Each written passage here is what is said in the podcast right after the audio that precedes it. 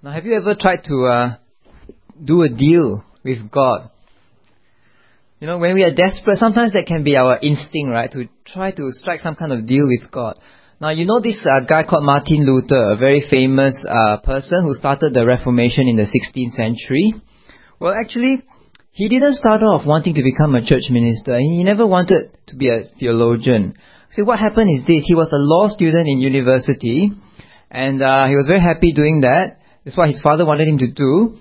But one day, as he was walking back to the university, it was a very heavy thunderstorm, and a, a ball of lightning struck right next to him, and he was so scared, he cried out to, well, in those times, they, the Catholic practice was to uh, cry to the saints. So he actually said, help, Saint Anne, Saint Anne, you know, save me and I'll become a monk.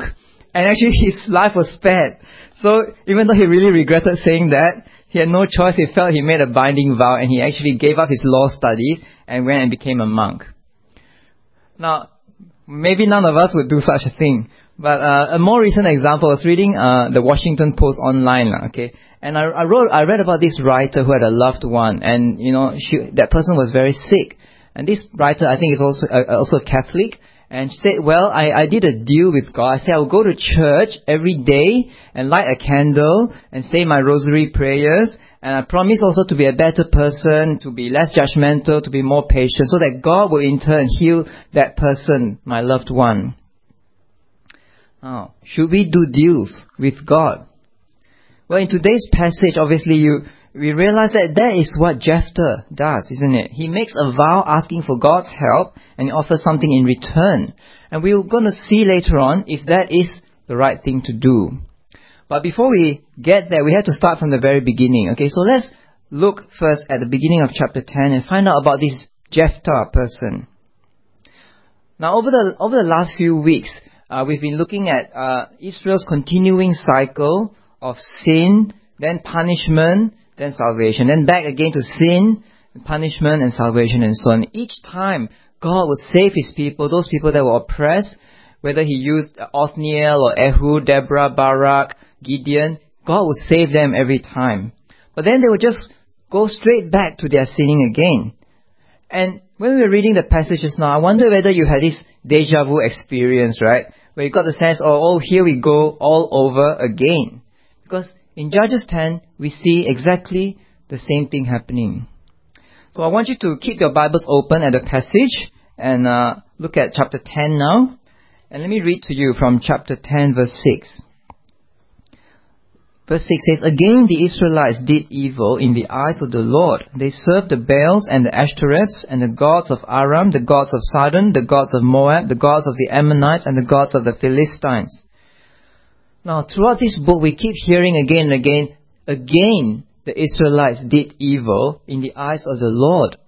You know, but this time it's worse. This time we are actually given a description of what that means because all the other times we were never told exactly what they did. But here, we're shocked to hear that they worship so many different idols, isn't it? The Baals, not enough, the Ashtoreths, the Aram, Sidon, Moab, Ammonites, Philistines, all of these different gods. Whatever gods they could possibly chase after, they were going after. Okay, Whether the gods were the peoples to the north, to the east, to the south, these are all the gods they worshipped. So, when it comes to finding new idols to worship, they are so creative, isn't it? But when it comes to worshipping the true God who keeps saving them again and again, they just can't do it. And verse 6 goes on to say, And because the Israelites forsook the Lord and no longer served him, he became angry with them. And he sold them into the hands of the Philistines and the Ammonites, who that year shattered and crushed them. See, God's response to Israel's sin is great anger. God is very angry and God punished them by letting the Philistines and the Ammonites attack them. Now again, this time is worse, isn't this the first time that two enemies are attacking them at the same time, the Philistines from the west and the Ammonites from the east. And, and this time they are focusing their attack on a, on a region in Israel called Gilead. Okay, I've got a map up here for you. Sorry, I forgot to bring my pointer. But basically, uh, the east side, you see the, the, the Salt Sea, the Dead Sea, and the Sea of Galilee up there the, the river Jordan runs between those. And everything to the east, okay, where uh, the is marked Reuben, Gad, and the southern part of the East Manasseh is all Gilead. Okay, that region is Gilead, and the top region is called Bashan. Alright, so the, the enemy, Ammon, you can see Ammon to the far right, he's focusing his attack on that Gilead region on the east. And not just that, it says in the verse that they crossed the Jordan River to attack Judah, Benjamin, and Ephraim as well. So they're actually attacking a huge area in, the, in Israel. And this went on for 18 long years, 18 long years of attack. And so in verse 10, the Israelites cried out to the Lord. They said, We have sinned against you, forsaking our gods and serving the Baals. Oh, sound familiar? Yes, because that's what they've been doing again and again. And every time they are in trouble, they cry out to the Lord.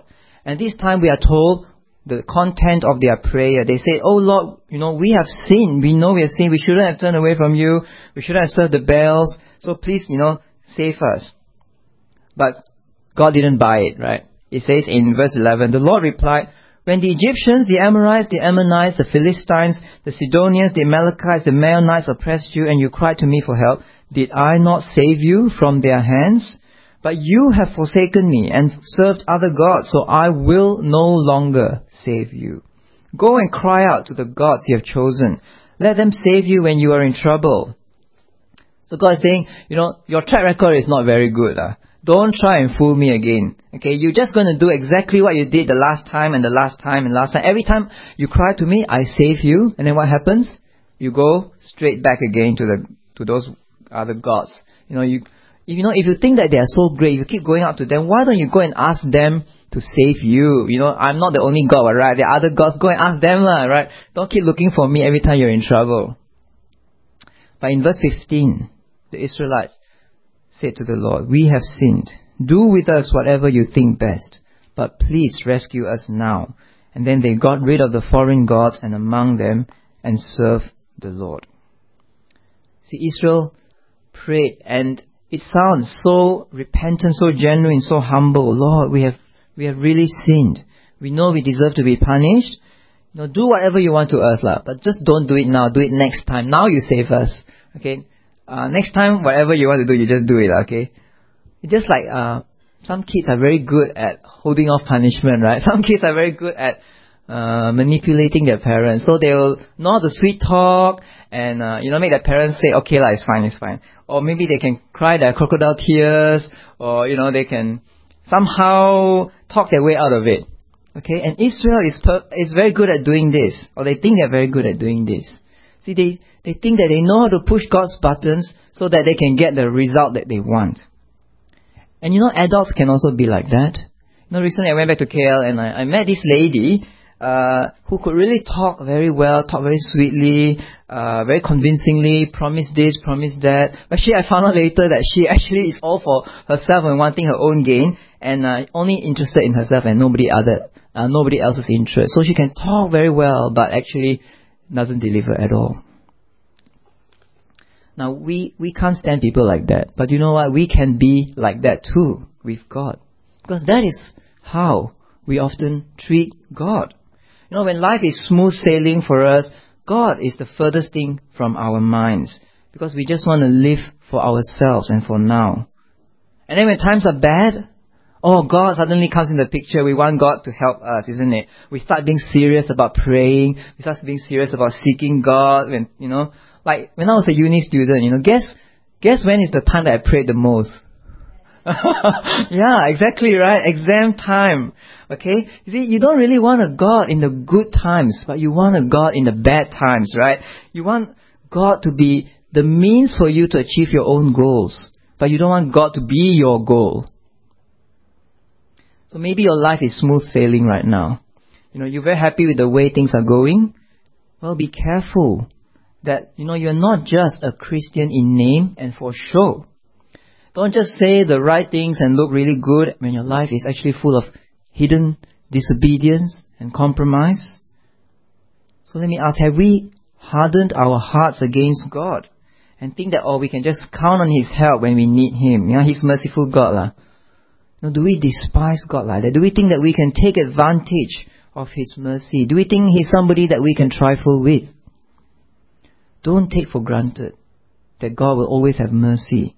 But be careful, because one day God's patience will run out with those people who despise Him and who take advantage of His compassion. So the Israelites tried to take advantage of God, and they didn't have any true repentance. They were just like playing a part. They thought they could fool God. Well, the, the, the surprising thing here, though, is what is in verse 16, this second part. It says that God could bear Israel's misery no longer. See, the surprising thing is that God took pity on these people. Now, surely He knew that their hearts were fickle. Surely He knew it was just temporary, you know, repentance. They were not really that sincere. And yet, He had mercy. He had mercy on them. It's not because God is easily duped. It's not because He doesn't know what they're like. But it's because He, he it is in His very nature to have mercy. He's a compassionate and a loving God, a God who remembers the promises that He made to them, a God who stands by His commitment to them. That's why He could bear their misery no longer.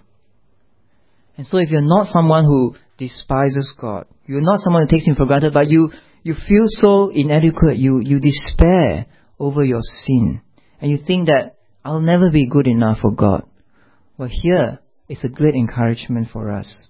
Because we fail God again and again, and our faith is so weak sometimes, our repentance so superficial, and at the best of times our motives are mixed. But God knows what we are like, and God knows the sin in our hearts, and yet He wants to be in relationship with us. God doesn't need us, but yet He has chosen us to be His people. He's a God of compassion and love and mercy, and we can come confidently to God. Now, in God's love and compassion, God raises up a deliverer for Israel, and his name is Jephthah. So, in chapter 11, we read that Jephthah is a mighty warrior and a Gileadite. But there was one major flaw, one major problem. He was an illegitimate son. Now, even today, you may look uh, disapprovingly at somebody who is an illegitimate child. Okay, I, I don't think that uh, somebody who's you know, an illegitimate child would probably be elected the president of the United States or maybe a prime minister here. Okay? But the stigma in those days was much worse than that. You you can imagine people talking about him. Yeah, this Jephthah guy, you know, he looks really good, he's a good fighter, okay, I grant him that, but let me tell you a secret. You know, his father had him out of wedlock. And it wasn't just uh, some kind of normal affair, it was a prostitute. You know, he's the son of a prostitute, you know.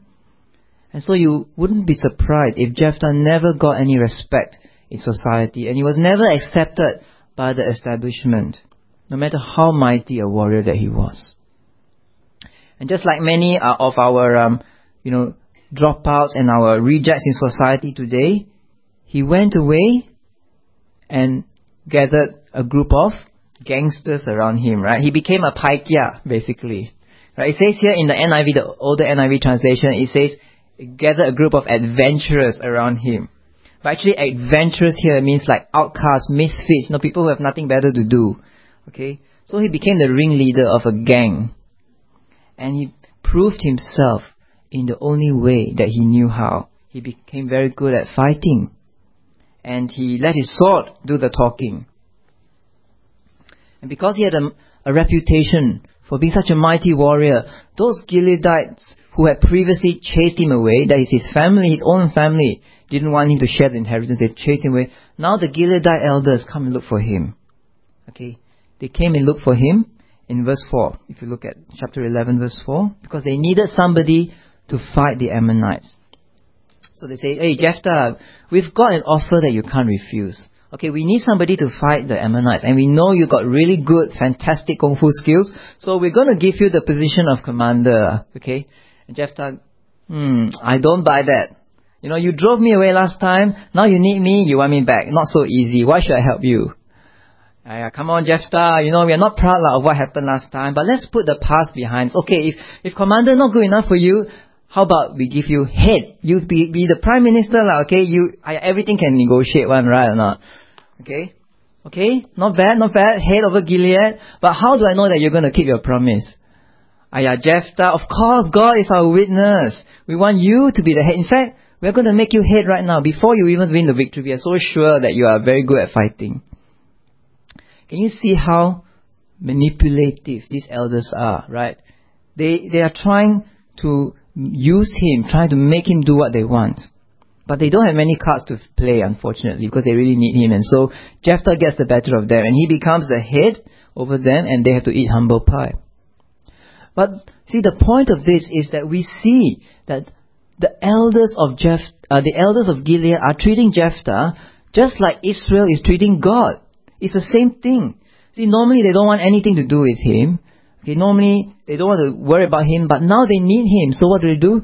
They kind of reluctantly go and okay lah, you can be our head lah, you can, you know. They try to do that, and that's what Israel is doing too. And this is reflected in how the elders of uh, Gilead are treating Jephthah. So now that's done. Jephthah is the head, he's the commander, he gets to work. So chapter 11, verse 12 onwards. And he sends messengers to this Ammonite king. And he asks this king, why, why are you attacking us? And the Ammonite king says, well, because you took our land. That's why we're attacking you, so give it back. And Jephthah said, now don't try to, you know, rewrite history, ah. Don't try to pull the wool over my eyes. We didn't take your land.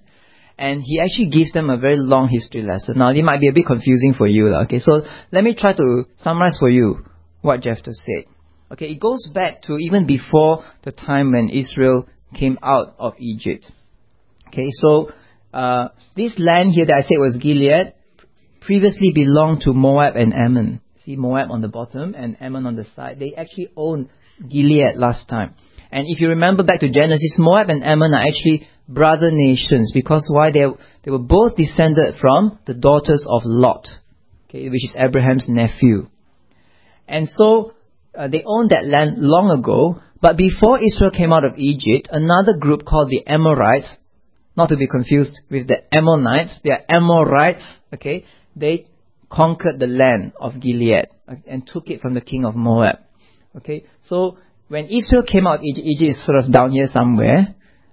They they had to go to the promised land, and they they tried to go through Edom and Moab, but they refused to let them go. So they went around the side, and then they had to go through the land of, that was owned the Gilead that was owned by the Amorites in order to cross the Jordan River. But the king of uh, the king of the Amorites was called Sihon or Sihon. Okay, he refused to let them enter his land. And they had no intention of taking his land, but, uh, you know, he came, he brought a huge army to fight the Israelites. So God gave the victory to Israel, and so Israel took over the whole land of Gilead. And not just that, to the north, another king came and fought them, and he took over the whole land of uh, Bashan on the top. So that region east of the Jordan all now belongs to Israel. Okay, so now the Ammonites are trying to reclaim this land, but Jephthah is not buying it. He says, you know, we, we won this land, okay, not because we were the aggressors, we were attacked, and so it is ours. God has given it to us, okay? And secondly, that was 300 years ago, and now you are kicking up a stink when that was actually such a long time ago. You have never mentioned anything until now. Okay, the king of Moab has never said anything, and you know, because he knows that it's, it's not, the land is not his, it's ours. So basically, he's trying to say that we own this land and not you Ammonites. Now, Jephthah is not, it's quite amazing, isn't it? That Jephthah knows his stuff. I mean, you expect a, a, a gangster, right, not knowing a lot of stuff, but this guy knows his history from 300 years ago, you know. And not just that, he knows his theology. You see, in verse 24, what does he say? Whatever the Lord our God has given us, we will possess. You see, he knows that it's not just an accident of history. He knows that this land is given by God, and therefore we will possess it. In verse 27, he says, Let the Lord, the judge, decide the dispute this day between the Israelites and the Ammonites. Bravo, wonderful speech, full of the right, you know, theology. This guy can really talk, he knows his stuff really well. He even knows theology. Good. But the question is, does he really believe his own words? No, do his words reflect his heart? That is the question. And now let's take the story from uh, verse 29. Let me read verse 29. And then the Spirit of the Lord came upon Jephthah. He crossed Gilead and Manasseh, passed through Mizpah of Gilead, and from there he advanced against the Ammonites. And Jephthah made a vow to the Lord, If you give the Ammonites into my hands, whatever comes out of the door of my house to meet me when I return in triumph from the Ammonites will be the Lord's, and I will sacrifice it as a burnt offering. And then Jephthah went over to fight the Ammonites, and the Lord gave them into his hands. The Spirit of the Lord comes upon Jephthah, and that is a clear indication that God is with Jephthah, and God is on his side. Now see, the battle is not the focus of the passage here. Now the author here, the author of the Judges, spends only two or three verses at most summarizing the battle. You know, unlike many of the other battles that he describes in huge detail. The battle is a foregone conclusion. He's definitely going to win, no problem. Instead, he wants us to focus on something else. He wants us to focus on the vow that Jephthah made. See, Jephthah makes a vow that if God gives him the victory, he's going to sacrifice as a burnt offering whatever comes out of the house first to meet him. Now, what did he expect that will come out of the house? You know, was it a bull or a goat? You know, maybe an animal sacrifice? Well, maybe, but you see the word here which says whatever comes out. It can also mean whoever comes out. Because in the original Hebrew language, there's no distinction between whatever and whoever is the same word. And I, well, I think that it's more likely that Jephthah anticipated a human sacrifice. Because if you come out to meet somebody, it sounds intentional, isn't it? You don't expect a, a bull or a goat to come out to meet you, right? So, you know, I mean, if he, and, say, and also if he intended that it was an animal, well, he would be, make it really, really clear. You don't want to make a, a, a mistake in making vows like this to God, right? You'll be very clear, okay, God, you know, I'm talking about animals here, okay, not about human beings. So, now some, some people, some commentators believe, oh yeah, I don't think Jephthah could sacrifice a human being. Uh. You know, he's, he's a good guy, but come on, he knows his Bible so well, his speech is so impressive, and he's a hero of the faith in Hebrews 11, that's true. But you know what, I think that is, that is exactly the point here. There is an inconsistency between Jephthah's words and Jephthah's actions. You see, what he says does not tally with what he does, and that is the whole problem. And that can be our problem too sometimes. So probably Jephthah knew that human sacrifice is wrong according to the Bible. God had forbidden it very, very clearly. And if he knew history from 300 years ago, most likely he would knew, uh, he would know the law. So on the next slide, uh, these are words from Leviticus, God's law. The Lord said to Moses, Say to the Israelites, any Israelite or any alien living in Israel who gives any of his children to Molech must be put to death. The people of the community are to stone him. I will set my face against that man and I will cut him off from my people, for by giving his children to Molech, he has defiled my sanctuary and profaned my holy name. Now, Molech is the name of one of those Canaanite gods or idols. And guess which nation worships Molech? Well, let me show you in the next verse from 1 Kings, next page. On a hill east of Jerusalem, Solomon built a high place for Chemosh, the detestable god of Moab, and for Molech, the detestable god of the Ammonites. You see, Jephthah's neighbors to the east, the Ammonites, his enemies, they are the ones who worship this god Molech. And they, how do they worship this god? Part of their worship is to sacrifice their children to this god. So Jephthah knows He's not supposed to do human sacrifice, but he lives among a people who he sees sacrifice their children to Molech. And maybe he reasoned to himself, yes, I know that God uh, doesn't want human sacrifice, but this is not a normal situation. This is a, a desperate, and exceptional situation that we are in. And desperate times call for desperate measures, okay? So I must do something to make God sit up and take notice, and I must give God a very good inducement to help us. Now, isn't that how pagans think? You see, what is pagan worship? Pagan worship is not relating to God in trust and in obedience. But pagan worship is about knowing how to get the gods to work for you.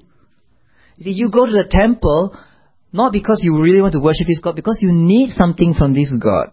And if this God can't give it to you, go and look for another God who can give it to you, isn't it? Ultimately, pagan worship is about me and what I want. And the difference between true faith and pagan thinking is that in true faith, we relate to God on God's terms. See, God takes the initiative in giving us His grace, and we respond to His grace in trust and obedience. That is true faith. But in pagan mentality, we relate to God on our terms. See, we take the initiative, we set the, the agenda, and we expect God to perform for us. See, in true faith, we are serving God. But in pagan thinking, God is serving us.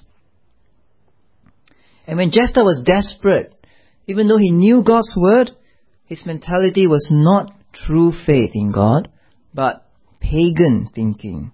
See, even though he knew his theology, when push came to shove, his true theology was Ammonite theology.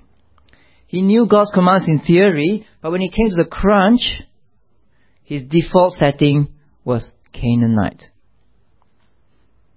See, Jephthah did not have enough faith and confidence in God. He should have known better. I mean, he should have believed his own words that he spoke to that Canaanite, to that Ammonite king. If God is the one who gives the land to Israel, if God is truly the judge between Israel and the Ammonites, then surely God will give the victory to Israel. He doesn't have to buy it. He doesn't have to offer God anything to get victory. He should have known that God will surely keep his promises because he's a faithful God and he's a just judge. So aren't we sometimes like Jephthah too? No, have, haven't we all tried to twist God's arm at some point or other in our prayers? You know, even if it's, oh God, heal me and I'll believe in you. Okay, if this God doesn't heal my sickness, I won't believe this God. God sort out this problem for me, I'll read the Bible more. Or help me to ace my exams and I'll come to youth group more. See, all this kind of thinking stems from one fundamental problem. That is, we don't trust God. We don't really believe that God has our interests at heart you see, we think if I don't look after myself, who's going to look after me? So I have to take matters into my own hands. I don't like being helpless. And so, for us, prayer is not crying out to God's grace. Prayer is not depending on God's goodness, but prayer is doing deals with God. See, prayer is just another thing that we can do to get what we want. And usually prayer is the last thing on the list. See, let me tell you something. God doesn't need anything from us. There's nothing that we can give God to buy His help. No. Faith means just being helpless before God, throwing ourselves upon His mercy, trusting that He is always good and gracious to us, and knowing that there's nothing that we can offer in exchange for anything. Now, when you pray, just tell God what you need and surrender yourself to His will. And whatever God gives to you is His best for you. Trust Him.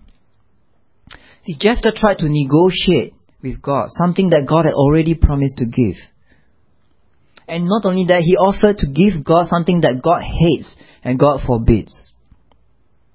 He got what he wanted, God gave him the victory, and so, probably after months of fighting all these battles, he finally gets to go home. And as he walks nearer and nearer to the gate of his house, in his mind he's thinking about that vow he made so many months ago. And he's thinking, who is going to be this unlucky person who's going to end up as my burnt offering? You know, with any luck, probably it'll be my mother-in-law, or you know, uh, whoever else. Okay, my wife will next me all the time. I don't know. Okay, and then shock and horror, isn't it, when he sees his daughter, his only child, emphasizes so many times, only child. He had no son or no daughter, his only child, dancing out to meet him. And she's so innocent, so glad to see him come back, safe and sound. And he couldn't believe his eyes. No, but this is not a bad dream, this is real. You see, he has to sacrifice, he has to burn his own daughter to God. And so do you see that Jephthah's vow, his failure to trust God, had tragic consequences? Tragic consequences for him because he lost his only child, but the one who suffered most was his innocent, unsuspecting daughter, who was cut down in the prime of her life. She had everything to look forward to in life. Now, no husband, no children, only the expectation to die a cruel and unnecessary death.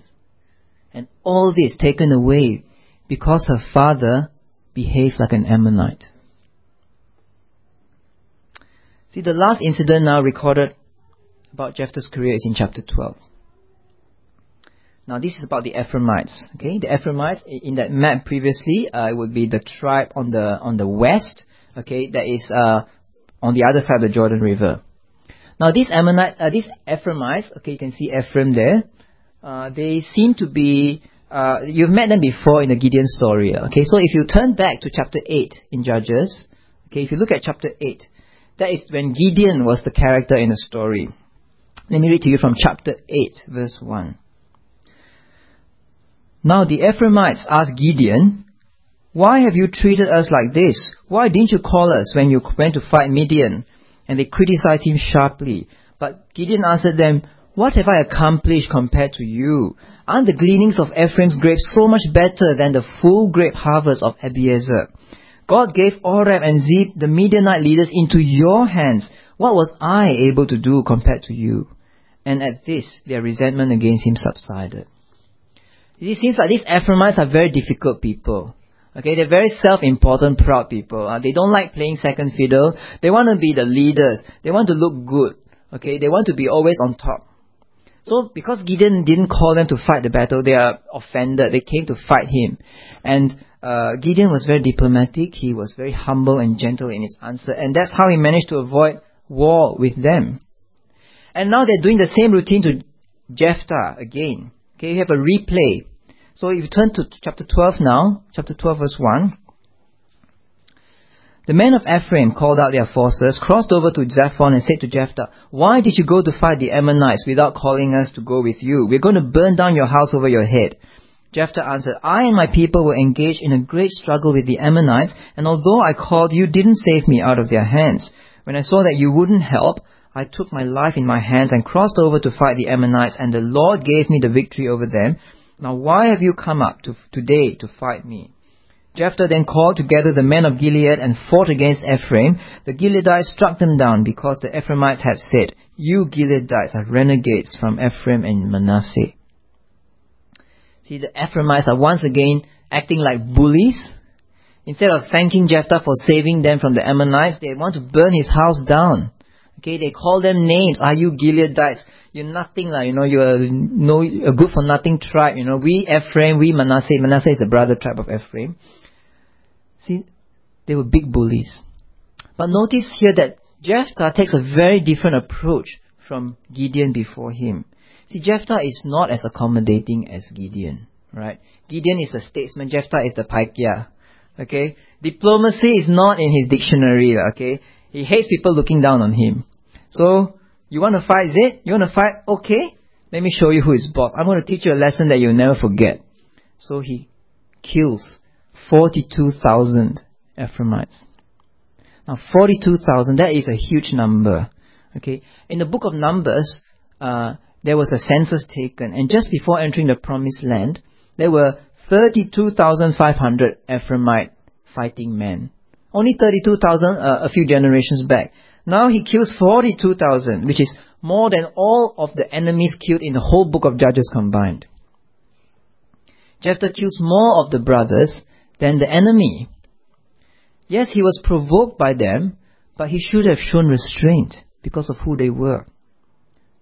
So you can see how things have deteriorated in the book of Judges. See, it started, the book of Judges started in chapter 1 with two brother tribes, Judah and Simeon, fighting shoulder to shoulder against the enemy. And now, two brother tribes are fighting each other to the death. And Gileadites are slaughtering their brother Ephraimites without mercy. Now Gideon, for all his faults, never killed his fellow Israelites. At least, yes, he did kill the men of one town, if I remember correctly. But Jephthah kills the men of one tribe. See, what we can learn here is that a broken vertical relationship with God always leads to problems in our horizontal relationships with our brothers and sisters. Now, from the way that we treat our brothers and sisters in Christ, that is a reflection of our heart before God. See, God in the Old Testament and God now commands that we love Him with all of our heart and we love our neighbor as ourselves. And He says in the New Testament, in the book of uh, First John, that if we do not love our brother or our sister, then we do not love God. So do you love your brother and sister in Christ? Or are you at war with them? You know, if you are at war with your brother and sister, repent and forgive them. Be reconciled to them. Get your heart right with them. So, as we conclude today, let's ask what are the lessons that we can learn from Jephthah? How is it relevant? How is this ancient story relevant to us today? Well, firstly, we can see that Jephthah is such an imperfect deliverer. He's got so many flaws. Yes, he delivered Israel from the enemy, but you may, and you may notice that with the earlier judges, every time the, the story of the judge comes to an end, he says, and the land had peace for X number of years, right? Do you see that here? No, it's not there. It doesn't say that the land had peace after Jephthah. Jephthah does not bring any real peace. He's a flawed deliverer. You see why? Because there is no more enemy, yes, but the fellow brothers are worse than the enemy. Now the solution is worse than the problem. So it makes us look forward to a greater and better Savior to come. We see no hope in the judges system. And so we long for and we yearn for something better. So the judges point us to a more perfect Savior. That is Jesus Christ, who is God's ultimate Savior and Judge. Jesus is the one who delivers his people from the worst enemies of all, which is sin and judgment and death. Jesus makes no rash vow, but he fully trusts and submits his will to the Father. And Jesus does not slaughter his brothers, but he lays down his life for his brothers. And so the application here is for us to trust in Jesus and be saved. And secondly, we learn the depth of our sin. We learn what our hearts are really like. How fickle and how forgetful we are as people. Our hearts are so deceitful. We can justify, we are good at covering up our sins. Our repentance can be so shallow. Our obedience can be so superficial. And even when we are crying out to God, sometimes we could just be trying to manipulate Him to get what we want. And our attitude to God is, don't call me, I'll call you. Isn't it? We want God just to be a means to our own ends. And we only want God there on standby for us when we need Him on, in the bad times. So let us repent and sincerely turn to God. Let's put away all the idols of our hearts, whatever they may be. Could be success, or prosperity, or pleasure, or sex, whatever it may be. Turn away from idols. Stop thinking like the pagans.